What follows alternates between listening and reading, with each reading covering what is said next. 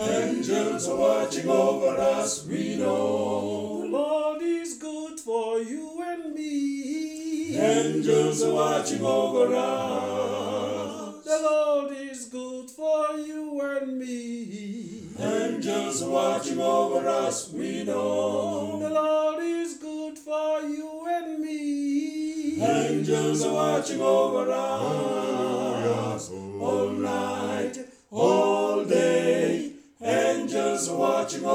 us, we know. All night, all day. Angels watching over us. All night, all day. Angels watching over us, we know. All night, all day. Angels watching over us. We praise the Lord is good, Jesus. Angels watching over us, we know. We praise the Lord is good, Lord Jesus. Angels are watching over us. We praise the Lord is good, Lord Jesus. Angels watching over us, we know. We praise the Lord is good, Lord Jesus. Angels are watching over us all night, all day. Angels watching over us, we know. All night, all day. Angels watching over us all night, all day. Angels watching over us, we know. All night, all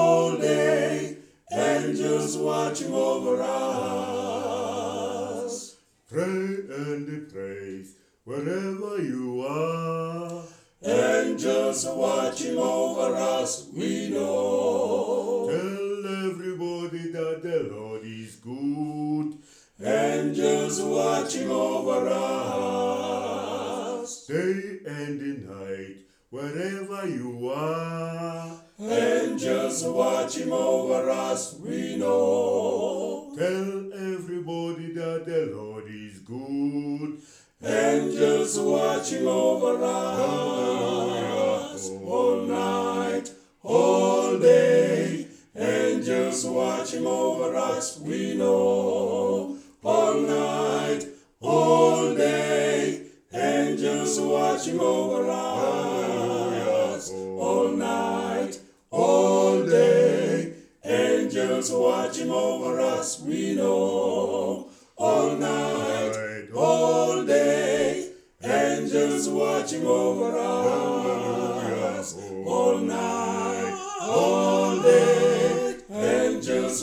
Over us, we know.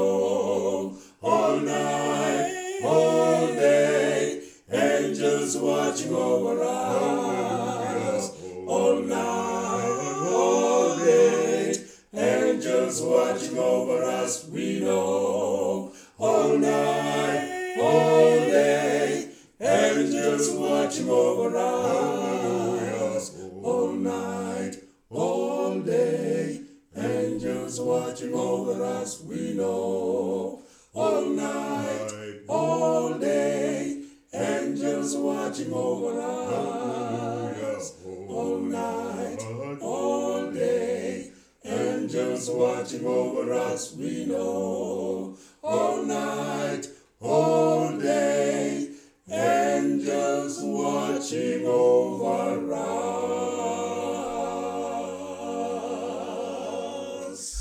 I greet you all in the wonderful name of Jesus Christ, our Lord and Savior. Amen.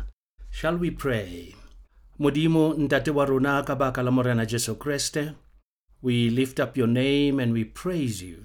We thank you that you are God who never sleeps nor slumbers. You are God who doesn't tire. You are God who looks after your children all the time.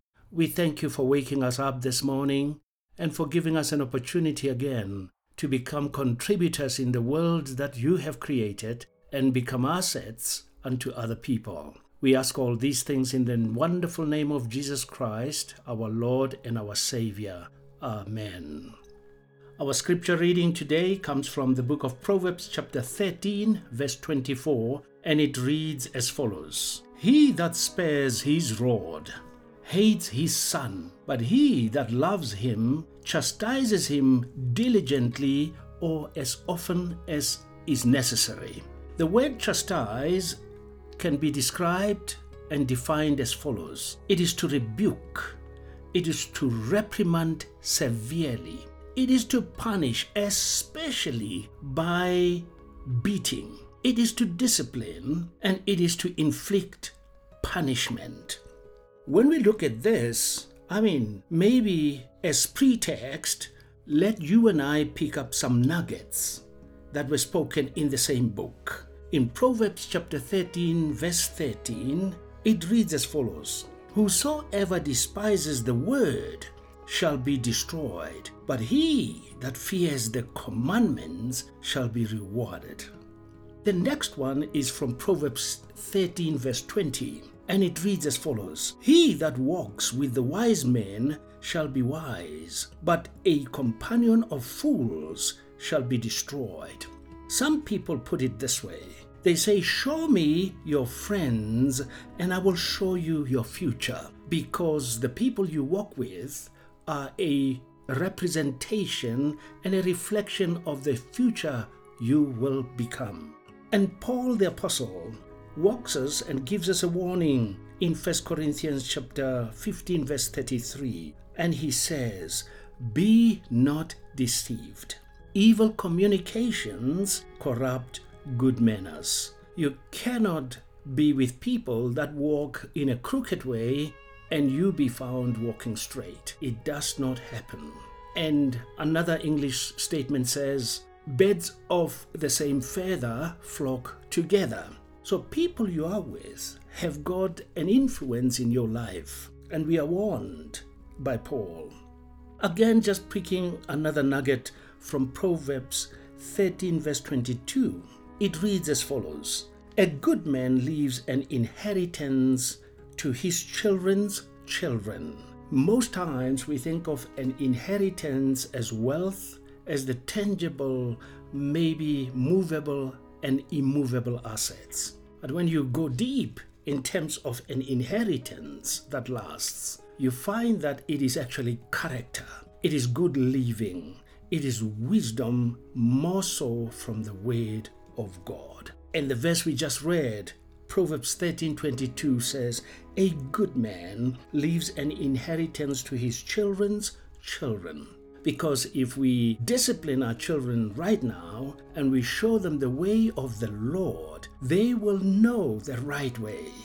And when God blesses them with children, they will teach them what we taught them. And therefore, the legacy, a good legacy, goes on. You and I have got work to do.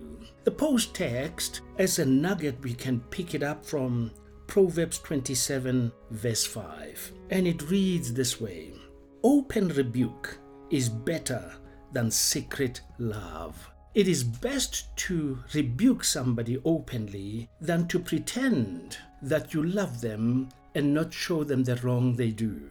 More so with children, because they are the future. And if we give them the right way of living, then the future world will be a good world for generations to come. This text that we read actually appears two more times in the same book of Proverbs. And the character that God uses here is King Solomon. In Proverbs 22, verse 15, he follows up the same methodology and the teaching. And he says, when it comes to children, in verse 15 of Proverbs 22, he says, Foolishness is bound in the heart of a child, but the rod of correction shall drive it far from him. It is best to use a rod to correct a child because foolishness is bound in the heart. The child does not know any better. The child will test and try everything that's there. Even when there's a razor blade on the floor, the child's fingers will reach it and the fingers will take the razor blade to the mouth. So foolishness is bound in the heart. Whose responsibility is it? to ensure that the child knows that kind of object is not good for him or her.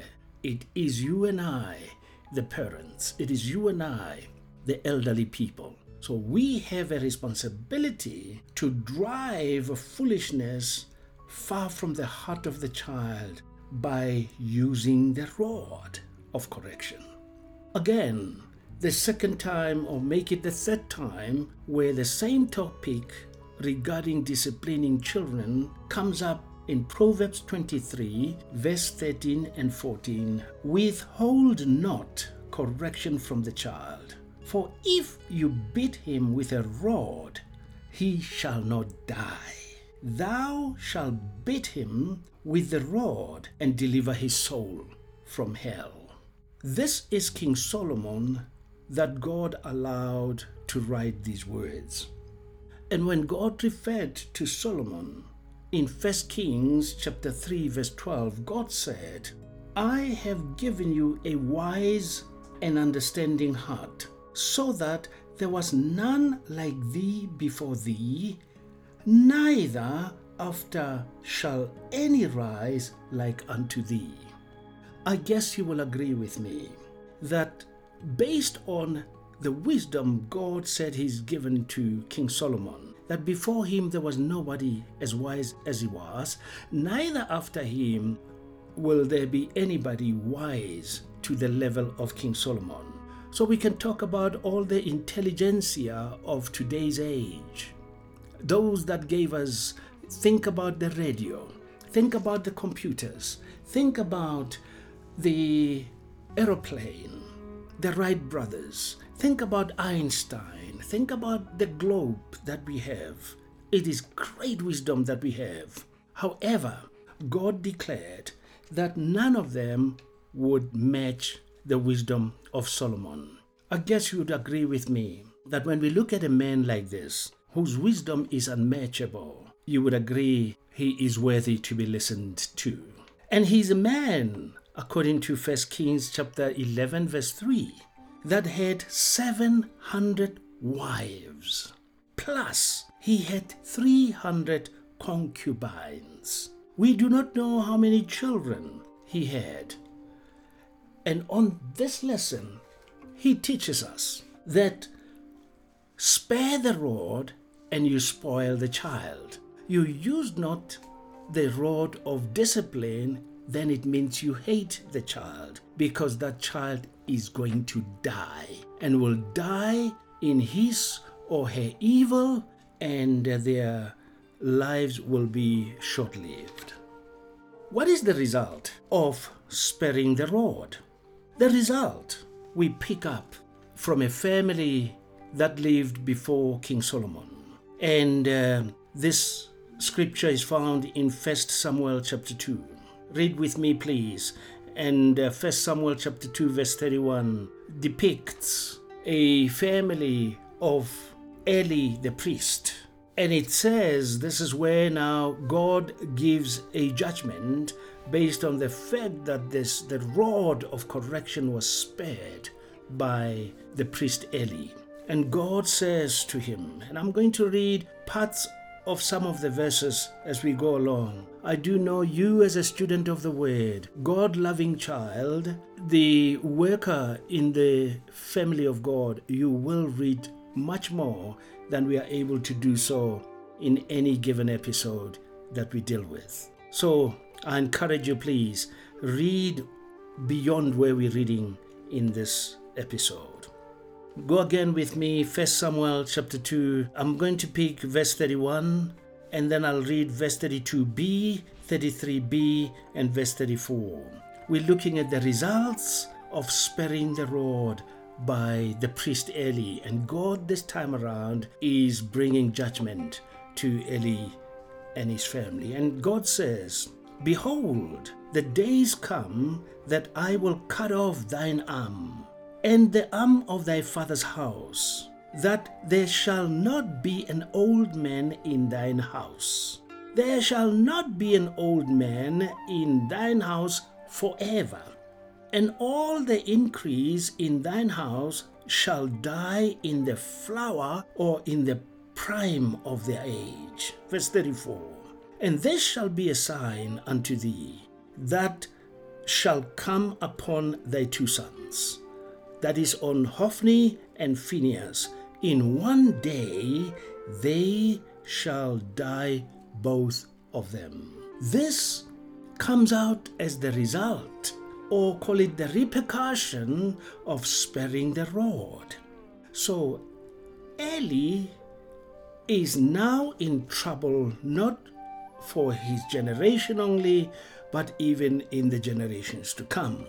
For God says, In this family there shall not be an old man in the house of Eli. So, ntatemoholo le nkgono a ka se be teng. And God says in verse 33b, and all the increase in thine house shall die in the prime of their age. So when the young people born in the lineage of Eli's house, when they become strong, when they become young adults, and where we look for more to come from them, they will die. Why will they die?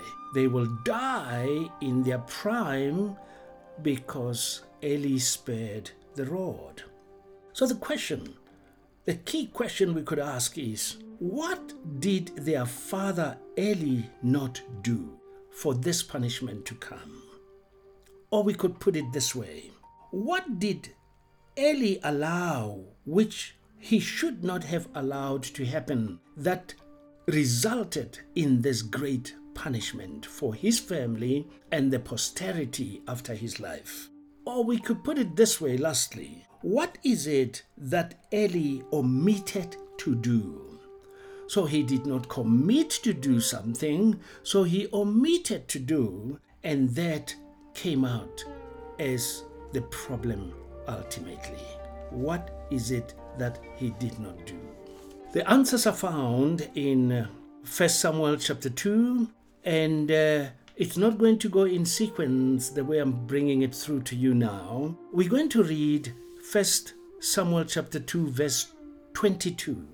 Then we will go to verse 12, and then we'll pick up some points from verse 13 to 16 and then end the answers with verse 17.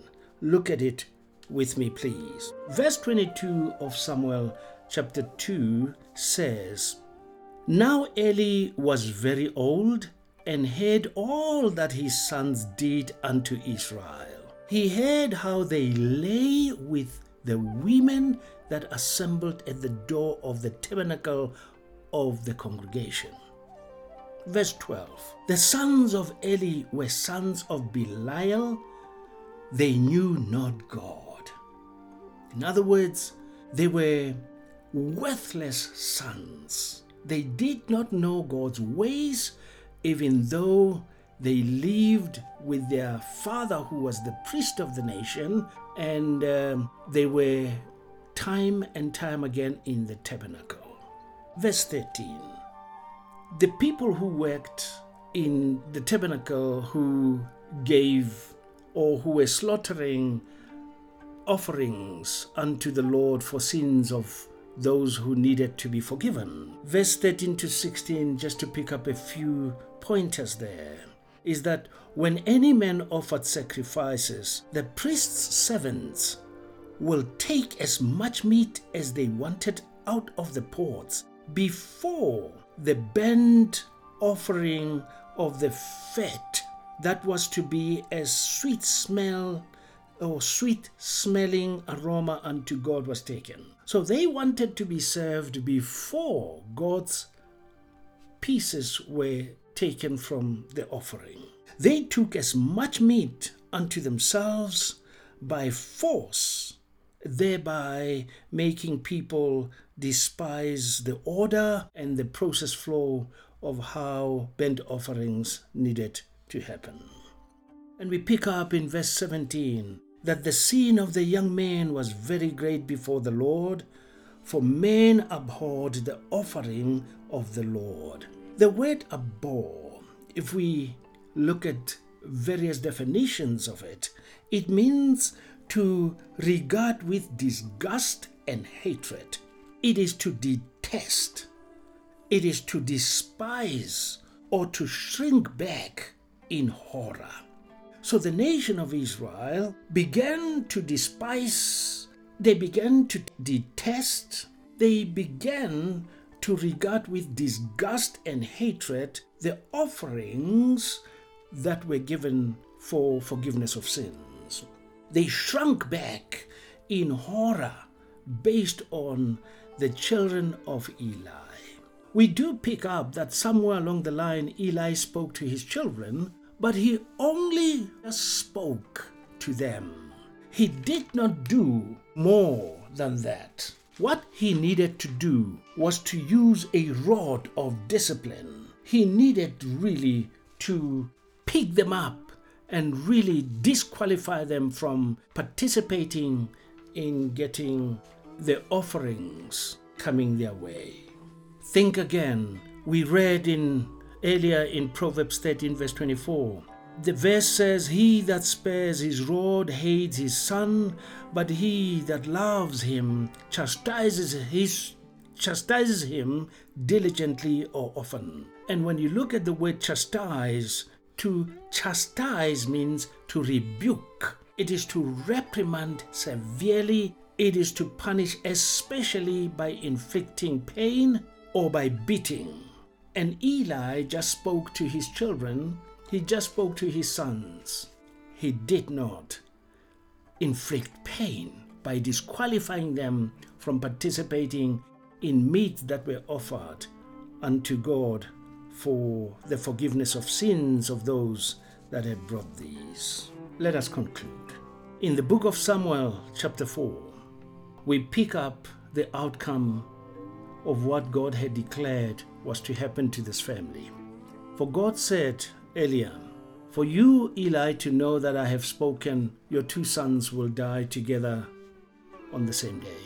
Read with me then Samuel chapter 4, verse 15, and it says, Eli was 98 years old, and his eyes were dim. Verse 17, Eli gets a message that his two sons, Hophni and Phinehas, are dead, and the ark of the covenant, the ark of God, was taken by the Philistines. True to God's word, if we do not discipline our children, we're creating a problem for ourselves, we're creating a problem for them, and God's punishment will come both to us and to them, unfortunately, even the generations that have not even come at the time, they will suffer the consequences of us having spared the rod. So Eli, when he got the message that his two sons, Hophni and Phinehas, were dead, one of the points that pierced his heart painfully was to know that even the ark of God was taken by the Philistines. Verse 18, just as we read further, we pick up that also Eli, when he got that message, he died. He was fat, he was big, he was heavy, and he fell backwards, head over heels.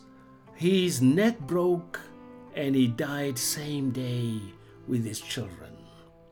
And somebody else took over, and that was Samuel, who was studying under Eli, who was serving God diligently under Eli, whilst Eli's sons were left to do as they pleased and the rod of punishment was not used. Eli's posterity was now disqualified from carrying God's work forward.